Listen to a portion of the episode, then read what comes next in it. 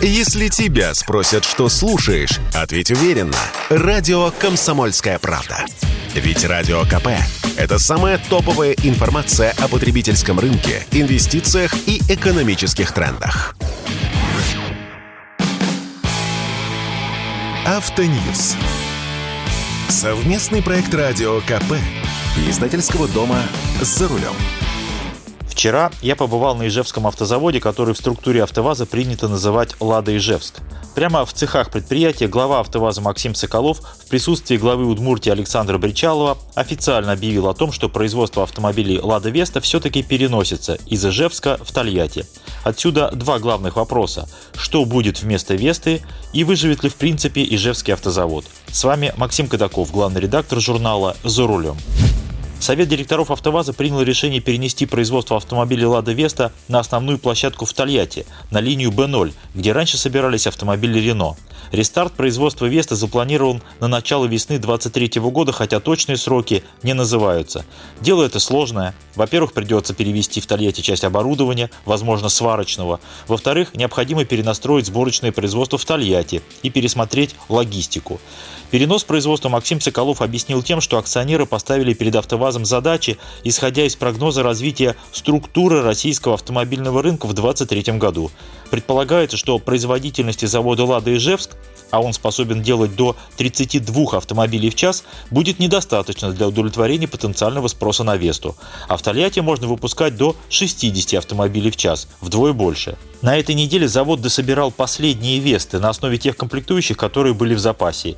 И именно вчера была собрана последняя Ижевская Веста – это машина нового поколения Vesta NG, за которой сейчас охотятся дилеры и покупатели. Последняя машина – это красный универсал SV Cross. Позади него была пугающая тишина. На конвейере не осталось ни одной недособранной машины. Абсолютная пустота. Вместе с этим универсалом на накопительной площадке в конце сборочной линии я насчитал около 200 автомобилей Vesta NG. Какие-то полностью готовы к отправке в торговую сеть, другие стояли с поднятыми капотами и требовали до установки недостающих блоков. Все эти машины в ближайшее время отправят дилерам, и на этом ижевская история Весты будет закрыта. Со следующей недели предприятие, если говорить о выпуске автомобилей, фактически снова уходит в простой, в котором оно находилось с апреля. Что же вообще будет с заводом «Лада Ижевск»? Во-первых, здесь продолжат выпускать часть комплектующих для Весты. Сохраняется штамповочное производство кузовных панелей, производство пластика и некоторых других комплектующих. Сохраняются сервисные и обеспечивающие функции. Во-вторых, в Ижевске будет организовано производство электрического универсала «Лада Е Ларгус», презентация которого состоялась вчера здесь же, прямо на сборочной линии завода. Электрический «Ларгус» представили главе «АвтоВАЗа» Максиму Соколову и главе Удмуртии Александру Бречалову.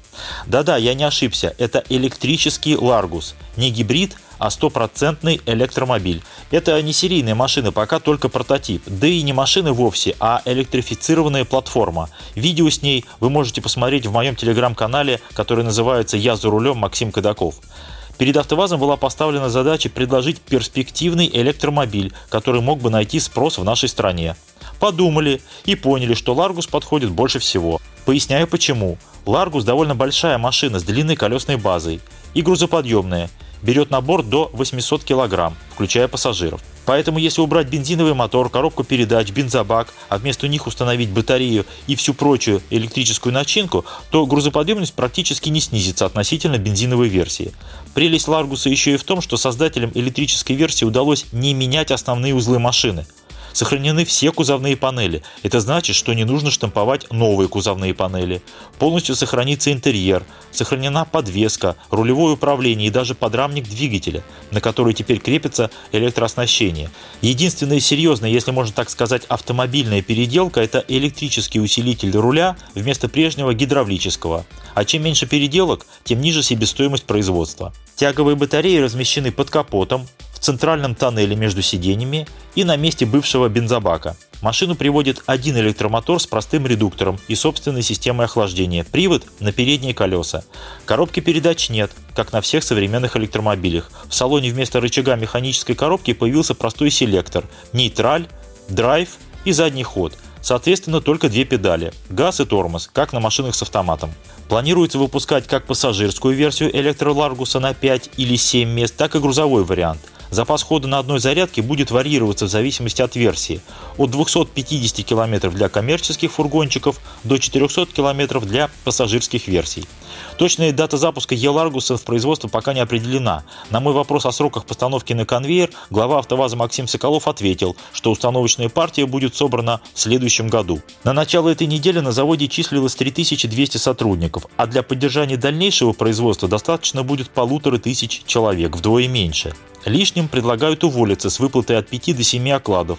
Как сказал вчера глава Удмуртии Александр Бричалов, около 300 человек уже перевелись на другие предприятия региона, преимущественно на заводы концерна «Калашников». Дальнейшая судьба Ижевского автозавода будет во многом зависеть от успеха электрического «Ларгуса», который должны выпускать здесь по полному циклу, со сваркой и окраской кузовов. На мой вопрос о возможных объемах производства Максим Соколов тоже ответил неопределенно. Все будет зависеть от конъюнктуры рынка, от спроса. С этим, конечно, сложно спорить. А спрос будет зависеть от цены, а цена, в свою очередь, будет зависеть в том числе от объемов выпуска и от комплектующих. Как поведал мне главный разработчик электроларгуса Олег Груненков, в ближайший год-два в России невозможно организовать выпуск всех необходимых комплектующих. Поэтому что-то будет закупаться у наших производителей, а что-то в дружественных странах с последующим постепенным выходом на стопроцентную локализацию. С вами был Максим Кадаков, главный редактор журнала «За рулем». Интересно, а вы готовы купить электрический Ларгус, если он будет стоить, допустим, полтора-два миллиона рублей? Автоньюз. Совместный проект радио КП. Издательского дома «За рулем».